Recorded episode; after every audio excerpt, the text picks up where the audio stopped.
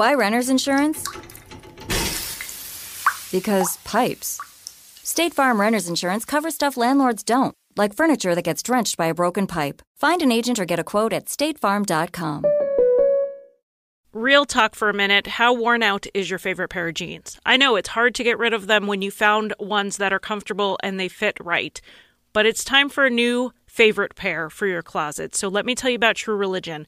I logged on, and one of the things I loved the most was the variety of washes and the variety of styles. They carefully craft everything from design to wash all the way through.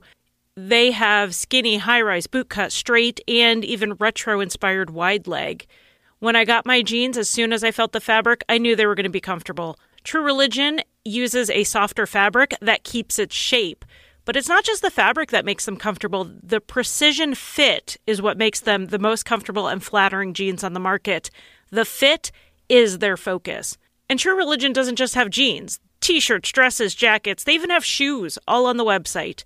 So, are you ready to get the perfect fitting, most comfortable, most flattering pair of jeans? Right now, True Religion is giving our listeners 20% off your entire purchase when you go to truereligion.com slash insight. Enter my code insight at checkout.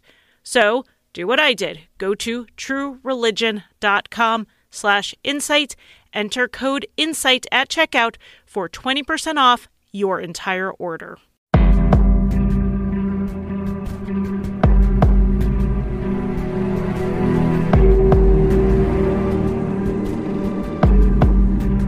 Welcome to Insight. I'm Charlie, and Allie is not with me again today. She is having a little break, but she will be back with our next Thursday episode.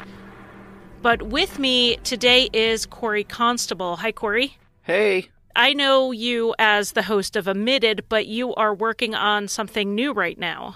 I am, yeah. I quit doing Omitted back in October um, right now, I'm working on a new project called Crime and Kapu, so I'm sort of making my way into your genre a bit. When do you expect that to be up and running so we can all run out and subscribe? I don't have a set date yet. I've just sort of been chipping away at it as I can. You know, I didn't want to stress myself out too much by setting a exact day that I needed to, you know, meet the deadline, but I'm getting there. It's coming along. So hopefully not too much longer. Good. I'm looking forward to it. You're one of my favorite narrating voices in Oh, you're too sweet. in podcast world. So I I might get a little fangirl, which is super embarrassing, but I've done it before when we've had guests. So I'll I'll apologize in advance when you start doing your parts of the script. If I get a little weird, I apologize. Hey, I've been fangirling ever since you asked me to do this, so I guess that makes a sequel today we're actually discussing something because we both read the same book and it came up online and I thought, "Oh, hey, let's have Corey on for this." We're going to talk about the Midwest axe murders. We talked a little bit about them when we did our Villisca episode, which was like our fourth episode. So it was a long time ago. And we mentioned some other axe murders just in passing that had happened.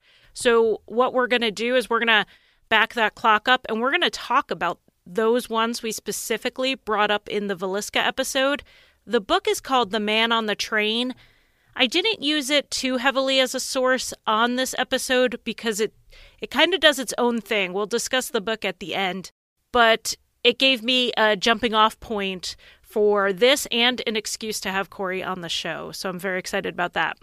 Before we get to the axe murders that we did discuss in that episode that led up to Villisca, these would have happened in 1911 and 1912.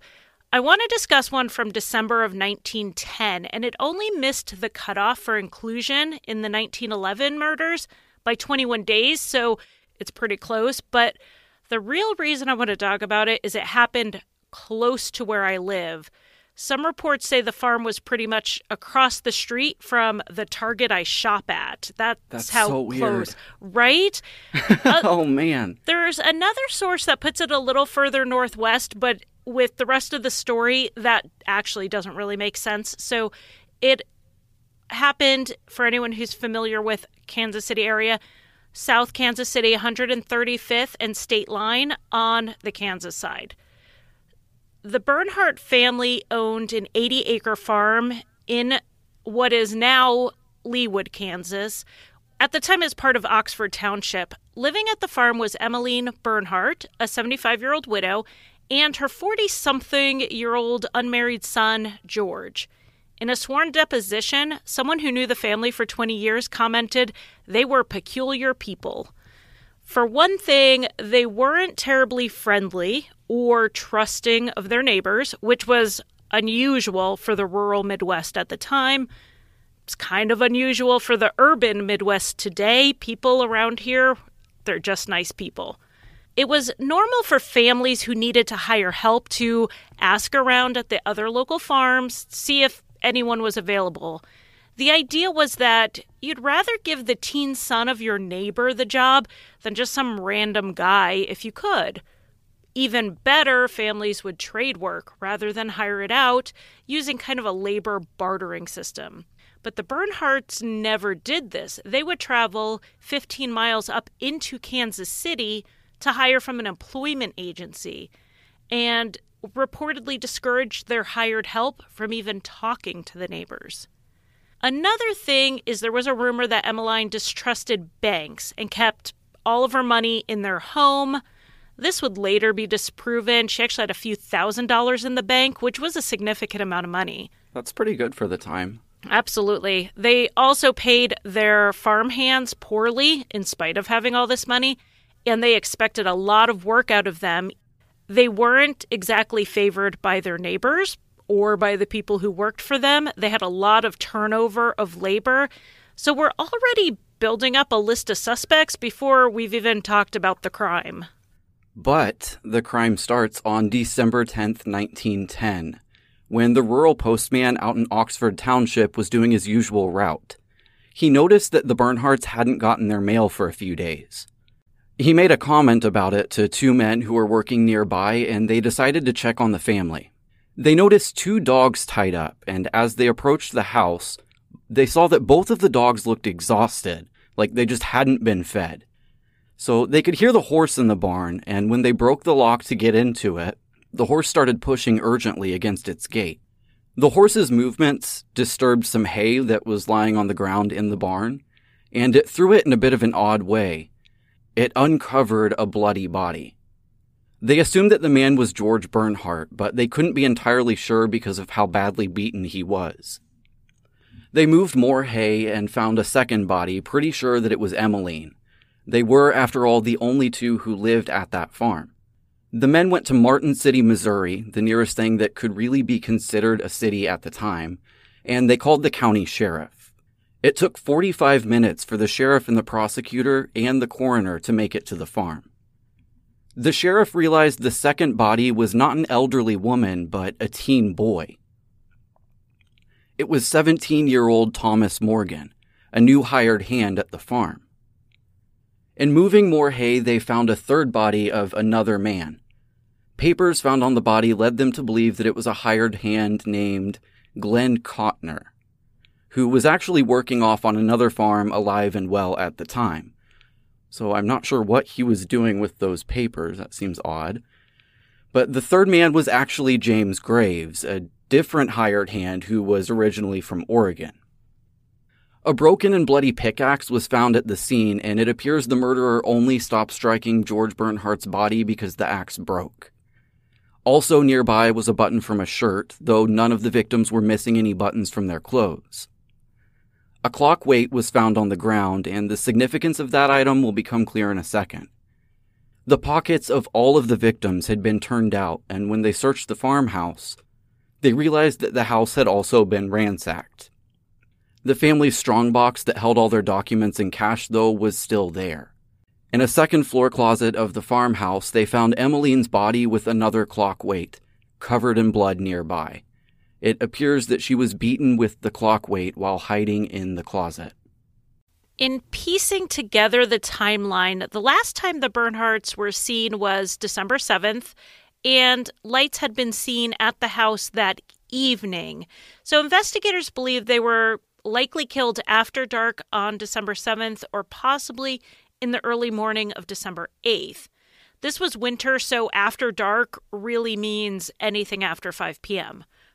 Personally, I would lean towards December 7th because the dogs and the horse were put away and no one was killed in their beds. If it was the early morning of December 8th, I think they would have either still been asleep when attacked, like what we saw in Villisca, or there would have been signs that morning chores had started. Robbery was initially presumed to be the motive, even though not much was taken. The rumor in town was that there was a well to do family and they kept all their money at the house. And you know, that sounds exactly like the Clutter family murders that we covered several episodes back. Just because the murderer didn't take much, it, it didn't mean he didn't think there was a bigger score to be had.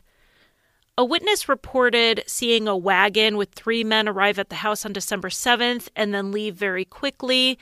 And there was a scream possibly heard at some point in there too. But investigators didn't seem to put much stock in this accounting. There was a huge question of how one person could have overpowered all three of the men. It didn't seem feasible that he held a gun on them while also swinging a pickaxe.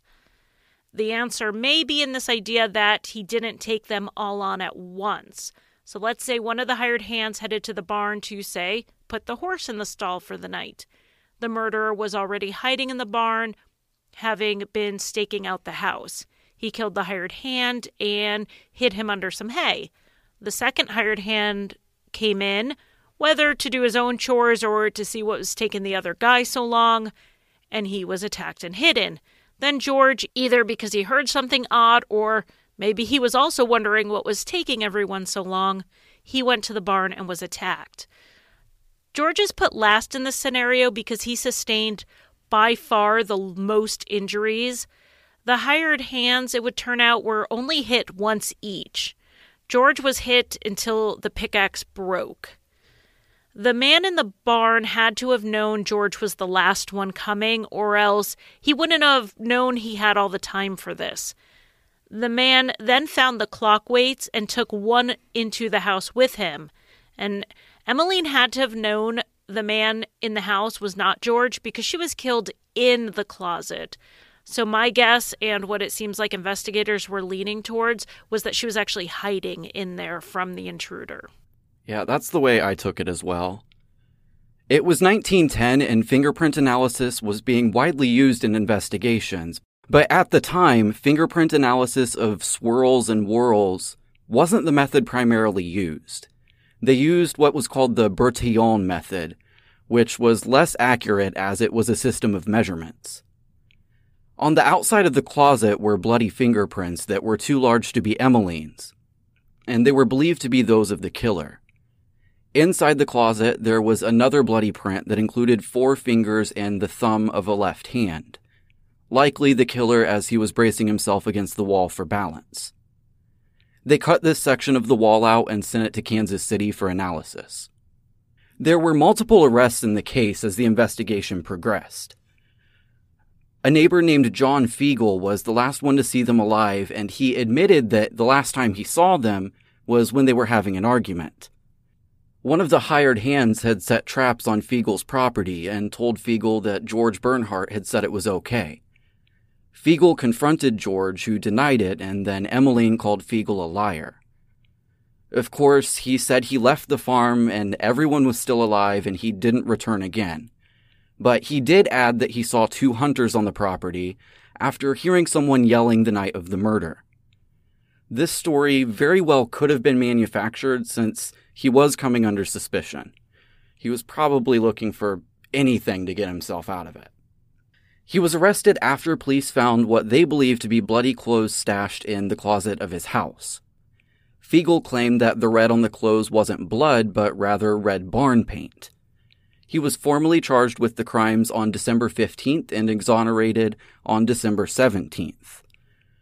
While I couldn't find what made them release him, you have to wonder if they realized that the paint on his clothes was actually paint, that it wasn't blood, and I'm sure they did a fingerprint analysis as well. There were other arrests in this case, including two former hired hands, a drifter who seemed really interested in the murders, and a friend of the family that was in town the day before the murders but had a solid alibi after the last known sighting of the Bernhardts. No one was ever convicted. The murderer and the motive both remain a mystery. It's possible that this was like the Clutter murders and it was a murder from an attempted robbery. It's also possible this was a targeted murder of the Bernhardts and the hired hands were collateral damage. George and Emmeline received significantly worse beatings than the hired hands. They were not popular in the community or among the hired hands that they brought to the farm. And because of their low wages and treatment of the hired hands, like I said, there was a high turnover rate. So they were regularly bringing complete strangers to their farm and did not endear themselves to any of them. The suspect pool was large and it consisted of people no one probably even knew the names of. It's possible it was just a thrill kill from a man traveling the railways, killing families, and we're going to follow that theory through to our next axe murder. This occurred on September 17, 1911, in Colorado Springs, Colorado. This was actually a double murder, but some consider it the first murder in the series of the Midwest axe murders that led up to Villisca other people include Martin City in this count. So, some background information.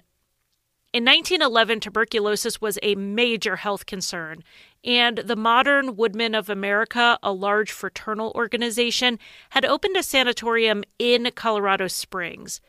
It was conventional wisdom at the time that the mountain air, or perhaps the altitude, was good for recovering from tuberculosis. Arthur Burnham had moved to Colorado Springs in 1895, already sick with TB. His health improved, and in 1904, he married May Alice Hill. Unfortunately, his TB got worse after several years, and he moved to the Modern Woodmen Sanatorium in 1910. He lived there full time, coming home just once a week to visit. Arthur and May had two children a girl named Nellie and a boy named John. Nellie's name is frequently reported as Alice, but I'm not sure where that came from.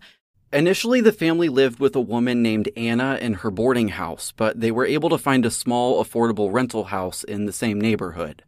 And by small, we mean it pretty much had two rooms and a porch. The back room was the kitchen, dining space, and spare bedroom, and the front room was a sitting room that doubled as the main bedroom so that's pretty cramped.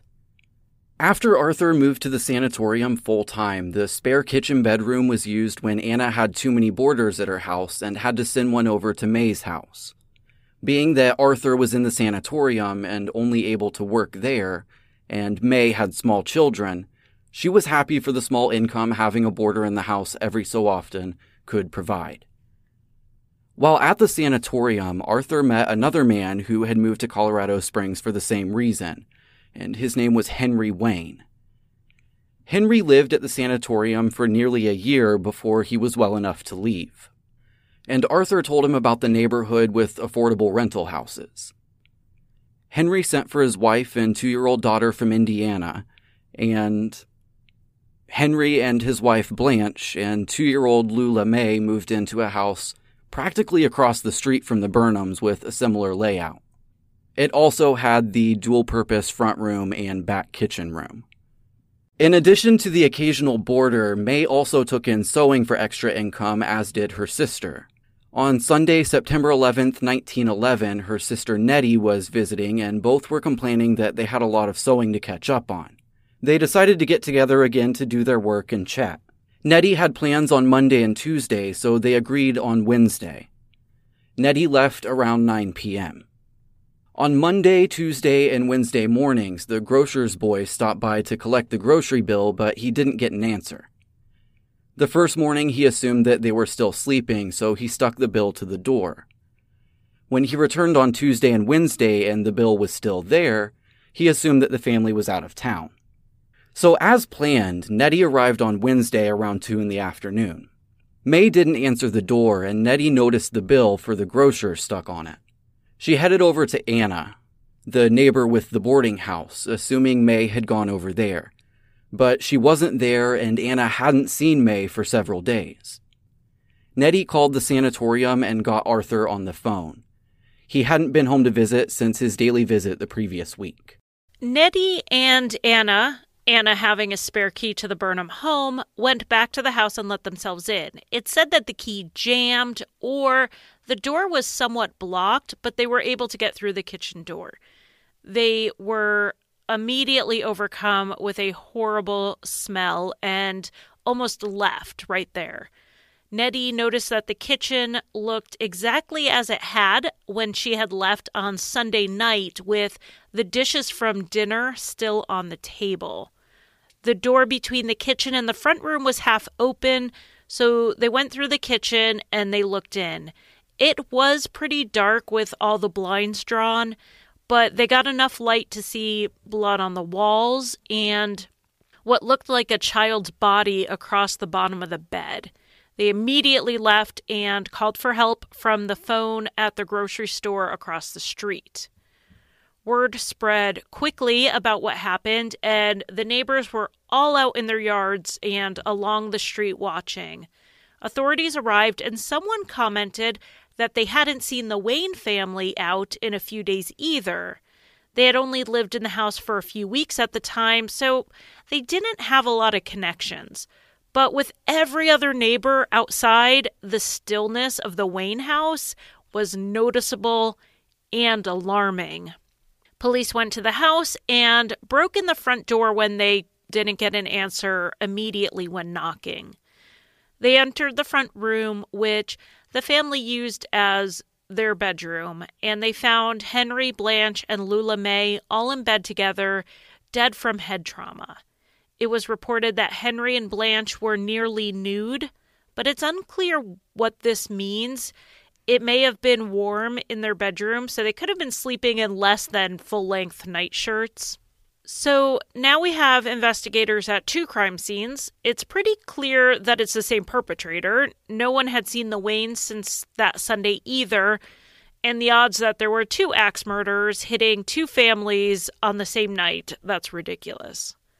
Yeah, that seems a little too far fetched. We have to pause here real quick for a word from our sponsor. When we get back, we will talk about the crime scenes, the suspects, and three more axe murders. Blue Apron is the leading meal kit delivery service in the US, and I know why. I love the convenience. I can get on the website very quickly pick my meal. There's flexibility too. It's 12 recipes each week, and you can pick two, three, or four recipes. I pick what fits my schedule. These meals can be cooked in under 45 minutes. All the ingredients are pre proportioned, so I'm not having to go figure out how many carrots I need. They send me how many carrots I need. One of the things I really like is these really high quality meals are designed by a team of professional chefs. And so they're putting a lot of care into creating these recipes. So they're accessible to everyone from beginning home chefs to experienced ones. What I love is that the recipe cards are so easy to follow that I can get my kids in there and we can do it together. The quick bucatini with broccoli and pecorino cheese and the Italian style shrimp and sweet peppers those are meals that are definitely going to be making it to my table. Blue Apron is treating Insight listeners to $30 off your first order if you visit blueapron.com slash site. So check out this week's menu and get your $30 off at blueapron.com slash site. Blue Apron, a better way to cook. Taking the Burnham scene first, no murder weapon was found at the scene. John and May were found in bed in positions indicating that they were asleep when they were attacked and the murderer covered them entirely. Little Alice was found nearer the bottom of the bed across her mother's legs. While it's possible she was moved, it's believed she had actually woken during the attack and tried to get away. This is also something that we saw at Villisca, you might remember. Most of the victims slept through the attack, but one appeared to have been awake. It's not entirely clear if Alice was covered because the accounts are vague, but I got the impression that she was and that Anna and Nettie saw what was her shape under the covers near the bottom of the bed. The window screen in the kitchen had been cut, reportedly from the outside, and it appears that this was the way that the intruder entered the house. The house was left locked up, but no keys were missing, so it seems likely that he left this way as well. He had knocked over a bottle of black ink or possibly black shoe polish that was on the windowsill. A washbowl of bloody water was found with two black fingerprints. It seems he tried to clean the black and the blood off of his hands. You may remember from the Villisca episode that a bowl of bloody water was found there as well, and we'll see this again. It's not going to be the last time. The absolute violence of the crime would have left the murderer covered in blood, so this ritual of bothering to wash in a washbowl at the scene is interesting. His hands and his face might have been clean leaving the house, but he would have been covered in blood otherwise. If someone ran into him as he made his getaway, they would have been alarmed by, you know, all the blood in his hair and on his clothes. He would have had to later clean completely and change his clothing, which means he would have likely had clothes stashed away not too far away from wherever he was committing his crimes. But interestingly, his discarded bloody clothes were never found near the scene, so he must have taken these with him. There is some debate as to if this hand washing was to clean himself so he wouldn't be seen covered in blood, or if possibly there was more of a ritual to this, a post murder ritual of his. At this particular scene, there were two things that made investigators believe that the murderer attempted to set the house on fire. First, the bottom of a curtain was singed. This would later be attributed to the crime scene cameraman using too much flash powder. Back in the day, photography had to be done by natural light or artificial flash made by lighting a mixture of magnesium powder and potassium chlorate on fire for a quick burst of light. It's essentially a small explosion. The flash would be produced in a trough that was held up, but if any of the powder tipped onto the floor or onto fabric, it could start a fire. But the second sign of possible fire can't be dismissed so quickly. Near this singed curtain was a crumpled bit of Sunday's newspaper that was partially burned. It possibly could have been from the flash powder, but why was the paper on the floor? There was no reason for this crumpled paper to be in that spot on the floor. The fire attempt, if it did happen, seems secondary in hindsight anyway, and more of a distraction as we're discussing these cases. The entry to the Wayne home seemed to be from the back door. The screen outer door had a cut in it where the murderer likely reached through to unlatch the hook that kept it closed. A twisted wire was found at the scene, and investigators believe it was used to pick the lock of the main door. But the doors were found locked when investigators arrived, so they believe he may have then left through a window. All three of the Waynes were found in bed, and it doesn't look like anyone had woken up or didn't wake up long enough to attempt to fight back. There are two reports about the murder weapon. Both accounts agree that Blanche Wayne had previously borrowed an axe from a neighbor to cut firewood. One account says the axe was then found, bloodstained, at the back door. The other says that the neighbor actually went to the house to ask for the axe back on Monday, but when no one answered the door, she tried the back door and saw her axe just leaning up against the house. So when she didn't get an answer, she decided to just go ahead and take her axe back. She noticed there was blood on it, but assumed the family had used it to slaughter chickens. And what a different world it was in 1911, even in a city. If my neighbor borrowed a tool from me today and it came back covered in blood, I would have called the police. And I mean, I have butchered chickens before. I I feel like the amount of blood that had to have been on that would have been more than you'd expect from chickens, right? I have not butchered chickens, but I can't imagine that they produce more blood than three human bodies. Well, even more because the same weapon for both crime scenes. Yeah, that's right. Huh. So you would I would think it wouldn't just be the blade, but perhaps the handle as well. Hmm. That seems odd. Either way, there was only one axe found at the crime scenes, and it was found at the Wayne's house. That would make me think that the Burnhams were killed first and the Waynes second. But investigators believe the opposite. There was no sign of black ink or shoe polish at the Wayne's house. And they felt that there would have been some transfer had the murderer gone from the Burnhams to the Waynes. Also, from what I can tell, there was no wash bowl at the Waynes' house, meaning that he only washed after the Burnhams. It's believed he killed the Waynes, then the Burnhams, washed up, and then put the axe back where he found it on his way out of town. Very likely by hopping on a train on the railroad that was very nearby in the neighborhood. One thing that was noted in the Villisca episode was the oil lamps being left on the ground with the chimneys removed. The chimney is that glass tube on the top that goes over the wick of the lamp, and it's believed that they were removed so the killer could bend the wick down before lighting it. So this would give him just a dim light to be able to see, but not bright enough to disturb the family. We don't know if that's the case here because it's not mentioned that the chimney was removed, except that it was said that they were taking fingerprints from the chimneys of two lamps. The only reason to handle the chimney part of the lamp is to put it on or remove it. So I think we can say it's possible that this is something the crime scenes might have had in common. Arthur Burnham was the immediate suspect and he was actually arrested, but there was just no way he could have done it. The sanatorium was 12 miles away, and his roommate vouched for him all night. He wouldn't have had access to a vehicle, and he was so sick at this point that he had to be helped around the grounds when he went on walks. There is no way he could have been well enough to walk 12 miles there, break into two homes, kill six people with a full sized axe, and then walk back.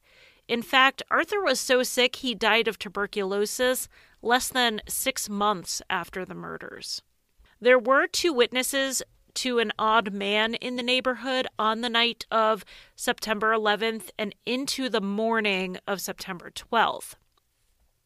At midnight, a miner coming back from work saw a man with a mustache, a soft hat, and of medium build hanging around the neighborhood.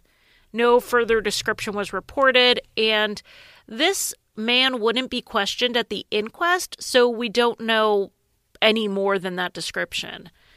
At 2 a.m., the milkman saw a man leaving the neighborhood on a bicycle. But the milkman, he too was not called at the inquest, so again, we don't know any more than that.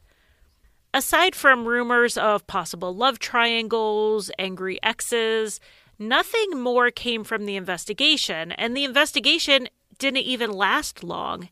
It wasn't uncommon in those days for police departments to farm this type of work out to private detectives, and the famed Pinkerton agency got involved for a short time. But even they didn't seem to come up with much beyond attempting to match some fingerprints. It's also unclear which family was the target. If this was someone known to the families, it's possible he broke into the wrong house initially.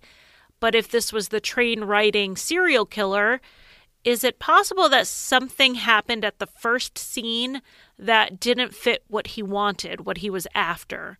The only real difference between the families was that there was not a father at the Burnham home but that would mean that he killed the Burnhams first and was dissatisfied, not that he killed the Waynes first, as investigators have been led to believe. This is just one of those mysteries within the mystery that we'll never really know. It was less than two weeks later when the next murder would occur, and this time it would be in Monmouth, Illinois. There isn't a lot of information on the investigation into this one. The victims were William and Charity Dawson and their nearly 13 year old daughter, Georgia. They lived in a poor section of town, one of the only white families in their neighborhood. William and Charity had 11 children in total, but by 1911, four of them had died, four of them moved out, and only three daughters lived at home. William moved the family to Monmouth about eight years prior to start fresh after he was released from prison for serving time for theft. Their house was small, but not quite as small as the one in Colorado Springs that we were talking about. This one had five rooms, so the parents had a bedroom apart from the girls. William worked as a custodian for a local church. When the pastor arrived in the morning on Sunday, October 1st, the church was still locked. This was surprising because one of William's jobs was to get the church opened and ready for morning services. By the time services started at 11, he still hadn't shown. A call was placed to the house to check on him, but there was no answer, so two congregants went to the house to see what was going on. The front door of the house was locked and no one answered, so they went to the back door and they were able to enter the unlocked back door. They found Georgia dead in her bedroom, and William and Charity were dead in theirs. Scent tracking dogs took investigators to a local lake, but nothing was found there. An axe was found in plain sight, and it had blood on it, but it also had chicken feathers on it. A further search of the property found a length of metal pipe with blood and hair on it, and it was determined that this was likely the murder weapon. If this is the same Axeman who is making his way across the Midwest, which many people believe it is, it's odd that he passed up his favorite weapon of an axe and instead used a pipe. One very notable piece of evidence was a small flashlight found in the yard. There are multiple reports of the wording on this flashlight. All reports indicate it said Colorado Springs, but it may have also had the word lovely or lovey or loving on it, and possibly the date September 4th. It may have only said Colorado Springs. Any combination of these things could have been on it, with Colorado Springs being the only constant across all reports. The flashlight wasn't found until months after the crime, so it could be unrelated, either dropped by someone else accidentally or put there as some type of prank or hoax. But if it is something, the Colorado Springs is of obvious importance since it would be a link between the crimes in Colorado and the ones in Illinois. The word Lovey would be of importance if you believe the state's theory that a man named Lovey Mitchell and two accomplices committed the murder as revenge against William for some perceived slight.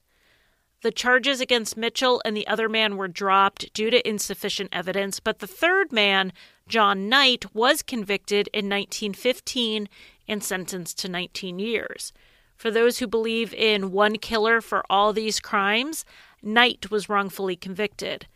And honestly, even if you don't think this was part of that, if you look into this a little bit, Knight was likely wrongfully convicted. As a white family living in a predominantly black neighborhood, there were a lot of racial overtones and undertones and every tones in this case, and it's possible that these men were just railroaded.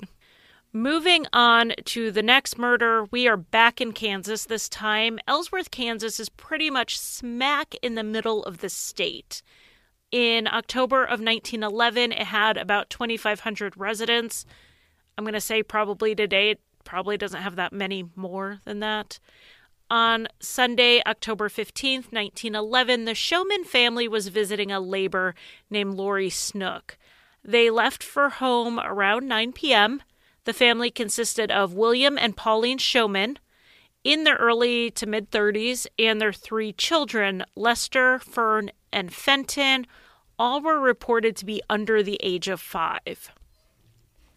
At some point that night, either a marshal or a sheriff, it's been reported both ways, heard noises at his back door. His family was asleep, but he was still awake and he was reading. He thought it was possibly an animal scratching, but whatever it was, it stopped when he went to the back room with his lantern. The next day, he found the screen removed from his back door, and he assumed someone had tried to break into his home. On Monday, October 16th, the showman's friend Lori Snook went by the house in the morning but received no answer. Throughout the day, the showman's dog would show up in her yard and she'd chase him off. She tried to call them, and still she got no answer. That evening, around 6 p.m., she went back over to the house, and when no one answered again, she opened the door. She entered the home, and in one newspaper accounting, it makes the point that the door was locked when she went in. This house was set up similar to the other two room houses we talked about. There was a kitchen in the back, and the front room doubled as a bedroom and a sitting room. When Lori walked into this front room, she saw that the family had been killed. William and Pauline and the youngest in bed, and the other two kids were in another bed. And oddly, the dog was inside the house. This doesn't really make sense if the dog was roaming the neighborhood and then was found in a locked house later on. It said in an article from 1911 that authorities believed the killer came back and let the dog back in the house, but this doesn't really make a whole lot of sense. In broad daylight, why would he take the risk of being seen?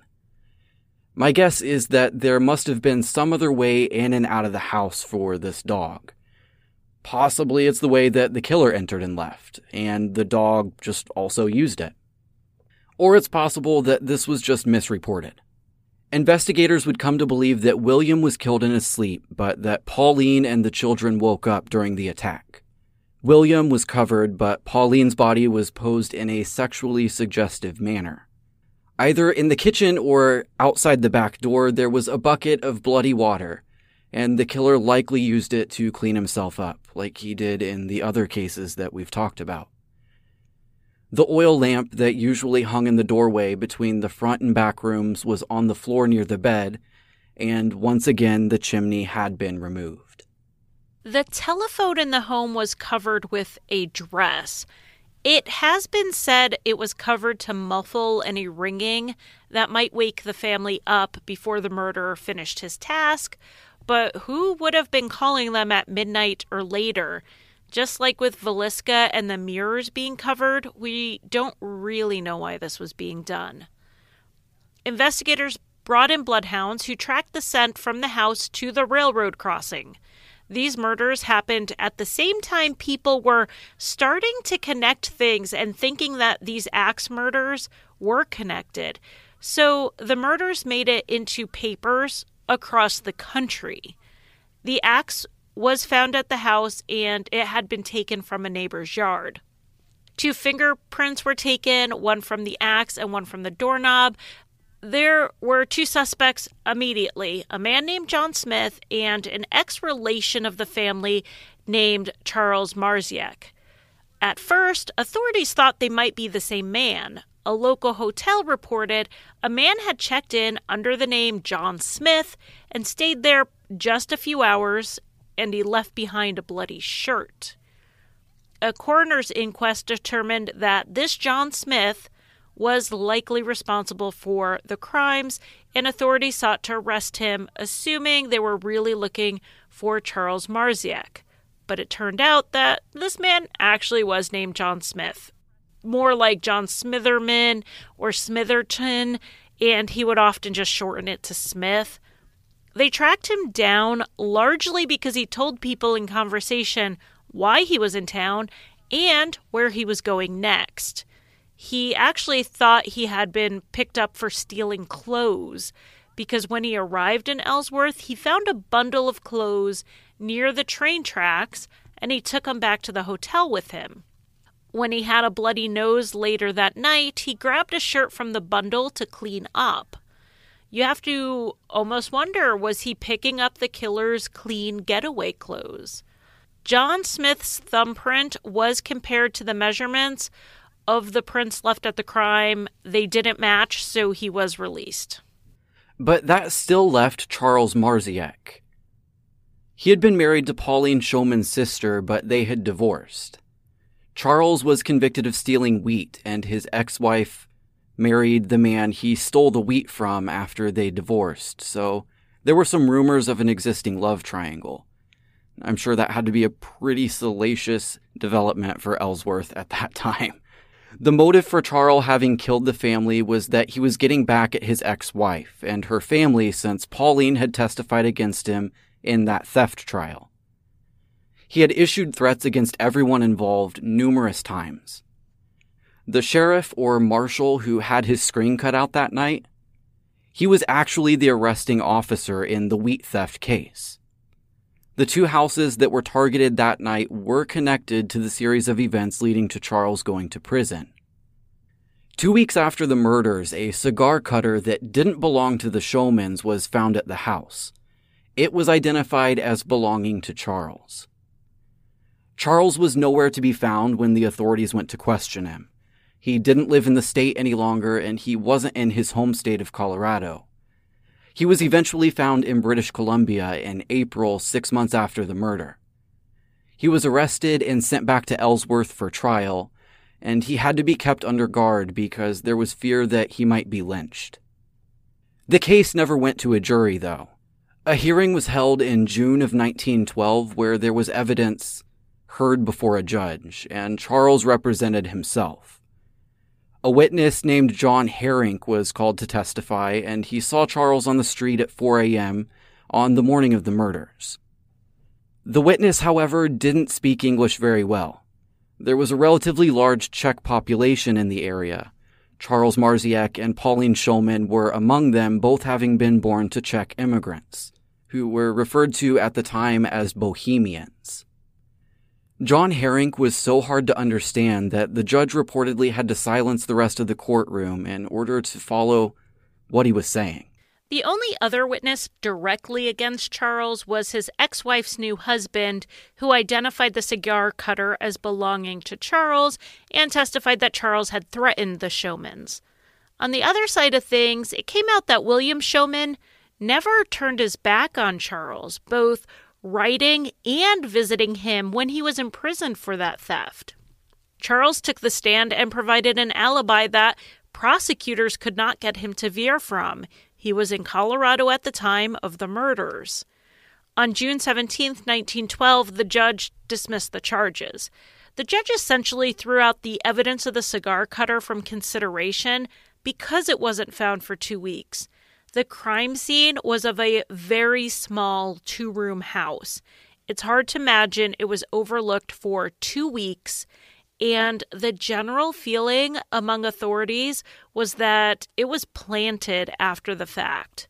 From the start, Pauline's sister believed her ex husband was responsible. She had taken measures to protect herself, assuming that she was next. Possibly in a well meaning attempt to help the case along, she and her new husband, they may have left a clue pointing to Charles at the scene. As for the witness who saw Charles, the judge discounted this as well. He hadn't come forward for months after the crime, and he was saying it was 4 a.m., and this was an area without any streetlights. Identifying a man under those conditions would be difficult. Without the evidence that Charles was at the scene or even in town, there wasn't enough evidence to proceed to trial. Charles was released and sent back to Colorado, but many believed he was guilty and had gotten away with it. It was believed strongly enough that it doesn't appear the case was pursued much after his not guilty verdict. And we are now to our last case. This occurred just three days before Villisca in Paola, Kansas. This story is a little like the last one in that there was a murder and a failed break in. On the morning of June 6, 1912, Rollin Hudson hadn't shown for work. Three neighbors, all women, had noticed that there wasn't any activity at the house all day. Neither Rollin nor his wife Anna were seen out in the yard. The curtains were still closed from the night before, and there had been a break in at another house the night before, which we'll discuss in a minute. The women went into the Hudson home to check on the couple. It was a rented five room house that was furnished sparsely with secondhand furniture, according to reporting at the time, making the point that the couple didn't have anything worth stealing. The front room seemed undisturbed, but when they went into the room right behind the front room, they saw what looked like two bodies lying completely still under a sheet. A deputy marshal had been coming by in his buggy and they stopped him to tell him what they saw. He went into the house and found Rollin and Anna Hudson dead in their bed. Nothing was taken, ruling out a robbery, and a lamp was found with, you guessed it, the chimney removed. No axe was found nearby, but it was ruled based on the evidence that a pickaxe was likely the murder weapon. In this case, it looked like they'd been attacked with the covers over them, which prevented a lot of the blood splatter. Newspaper reports at the time mentioned that it was believed that they were chloroformed before they'd been attacked. This bit about chloroform may have come from the reports of families who had the break in that I mentioned, though. The family, known as the Longmires, lived just doors away from the Hudsons. Around midnight, the mother was woken to the sound of breaking glass. It would turn out to be the chimney from a lamp. She got up only to see a man running out of the kitchen. Her daughter, who was only eight years old at the time, had also woken to see the man. He had entered the house by removing a window screen, and he had left behind a woman's dressing gown. The break in was reported to authorities in the morning, and Mrs. Longmire was convinced that she and her family had actually been chloroformed because they were all so groggy when they woke up, and Mr. Longmire didn't even wake up during all the commotion.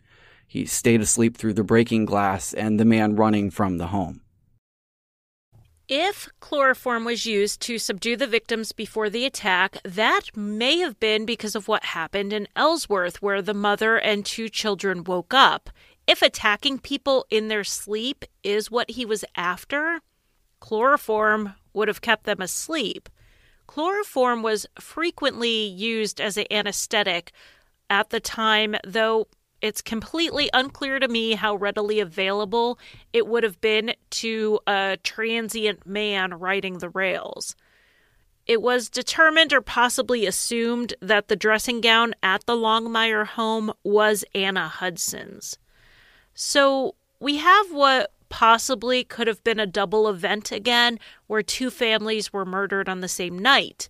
In this case, the thing the families had that was dissimilar was children. Anna and Rollin had none, and the axe murderer, working on the assumption again that this is the same person, always attacked families with children. That might be why the attack on one home wasn't enough for him this time. But initially, the police looked into a man who was asking around town as to where the Hudson family lived on the 5th, and he was again seen leaving town on the train in the morning of the 6th before the bodies were discovered. And then at 9 at night, the night of the murder, a neighbor had seen a man being let into the Hudson house by the couple but they didn't see him leave. Uh, it's unlikely he was staring at the house all night, so it's quite possible he just didn't see him leave. This may have been and probably was the same man entering the house who had been asking around for their address, but it doesn't make sense for him to have been the murderer, though, because it's hard to imagine that he walked around town in full daylight, showing his face to everyone, and asking directions to the murder home. I think this is just a terrible coincidence. That would have to be a big one. yeah. There wasn't much into the investigation of this man in newspaper accounts, so either he was never identified or he was identified and quickly ruled out. A neighbor named George Coe told the newspaper that the Hudson marriage was strained and that Rollin had confided in him that Anna had been unfaithful.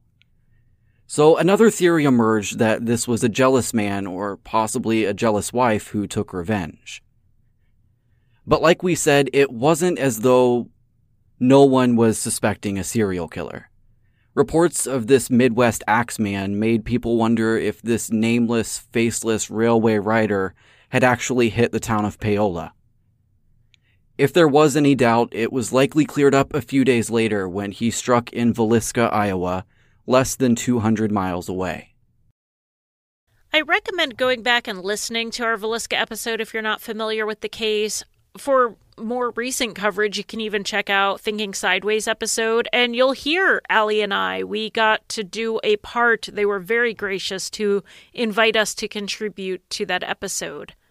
The one thing that stands out to me immediately, though, is this idea of chloroform being used. If you remember Villisca, one of the big question marks was that there were multiple people in that home murdered in their sleep. They stayed asleep even as other people in the same room or even the same bed were being attacked. Only one person appeared to have woken up at all. Is it possible that chloroform was used in Villisca somehow to keep everyone upstairs asleep? I don't know. It was one of the things in looking at these cases that really stood out to me because that has been a big question with Villisca. How did so many people sleep through everyone else being attacked? That's always the one detail that has bothered me the most out of that. Yeah, this chloroform thing kind of blew my mind. I, I mean, I don't know how feasible it is, but it's an answer to a question I've had for quite a long time. It seems like something that he wouldn't carry around with him. I like I feel like if you're just caught carrying around chloroform, like that would seem weird unless you were like a doctor or something, but I don't how else do you explain it? yeah, I, the chloroform doesn't fit in this idea of a transient railway rider, but it does fit in the everyone was asleep. So so it it answers one question, but then it it raises another. Where did this guy get chloroform? How was he carrying it around? How was he using it without knocking himself out? Because he would have had to have opened it in a room. I mean, he didn't individually cover people with a cloth. So, okay, so as I'm saying, it was a big moment. It gave me one answer. It also created a new one. I think that's how a lot of the details from all of these cases have been, though, is that I can sort of piece it together and then it just raises another question.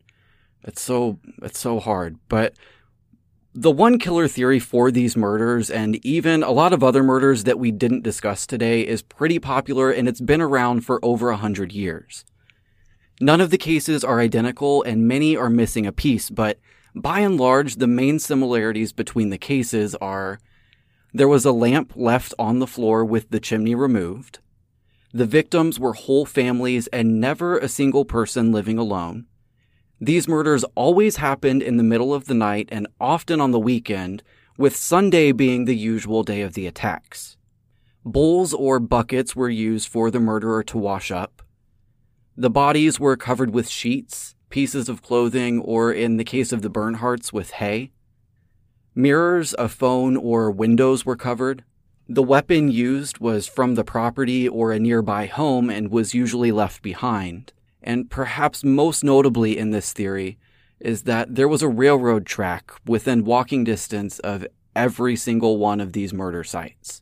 Like I said in the beginning, what brought Corey and I together on this episode is that we both read a book that had been recently published called The Man from the Train. My friend actually bought it for me as a baby gift because she figured I'd need something to read during those early days of holding and feeding a new baby.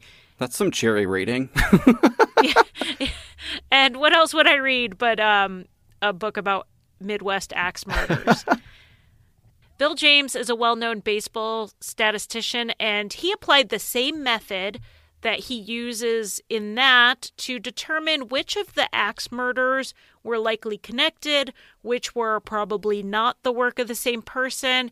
And he gives a pretty big reveal of who he thinks the killer was. He names a name, and no, we're not going to say who, we're not going to spoil his ending. But I will say that we did not name him in our Villisca episode. It was not any of those suspects and it was no one we named today. The book has a casual tone to it. It's infinitely more interesting than any college stat book I have come across. So, what did you think of the book, Corey? I really, really liked it. Um, I read it back when we first talked about it, and then last week in preparation for this, I actually listened to the audiobook again because it was one that I thought was good enough that I wouldn't hate to, you know, listen to it again. It, I mean, it's written in a scholarly way. There's plenty of research. He talks about a lot of evidence, um, a lot of analysis, but it was also super conversational. Um, he addresses the reader and sort of like teases them. And I enjoyed that. I don't know. I wasn't expecting it from a book about axe murders, I guess, but I really liked that. So all around, I thought it was a really good book. Facts and figures at times were a little bit dry, but I would have to give it like a four and a half out of five stars. Like you said, the facts and figures parts they they were a little dry. My brain's not a fact and figure kind of person, but they were pretty quick. Uh, I didn't feel like they lingered too long, so my brain could get back to the easier parts for me to process, the more languagey parts of the book. But I think it's really interesting. One of our listeners is friends with his daughter. So she was kind of excited to hear that we are going to talk about it. It's one you have to sit down and read straight through because sometimes he double backs on things or like you said, he teases the reader a little. So there'll be like a really short thing, and it's like, we'll get to that later, which kind of made me laugh because I feel like Allie and I are constantly doing that in our episodes where and we don't mean to tease, we're just trying to give context. So we're like, okay guys, hold this thought and we'll get to it later, I promise. But it's all going to come together. We just, you know, try to put those pinpoints so people remember things, but it did make me laugh because I was like, wow, I, I, think he and I have a similar writing style. Well, I keep coming back to your episodes, so I think it works. oh, good. That's well. That's really good to hear. So, thank you, Corey, for coming on and spending some time on a Friday night talking to me. There is nowhere else I'd rather be on a Friday night. believe me. that that's very nice of you to say. well, thank you for having me. And when your new show comes out, definitely send us the promo so we can run it because I know our listeners are going to want to listen to it. I mean, obviously, they're true crime fans, but like I said, you're one of the greatest narrators in the pod world. So I think people are really going to like it. You're going to make me cry. I will send that over to you, though. I really appreciate it. Thank you.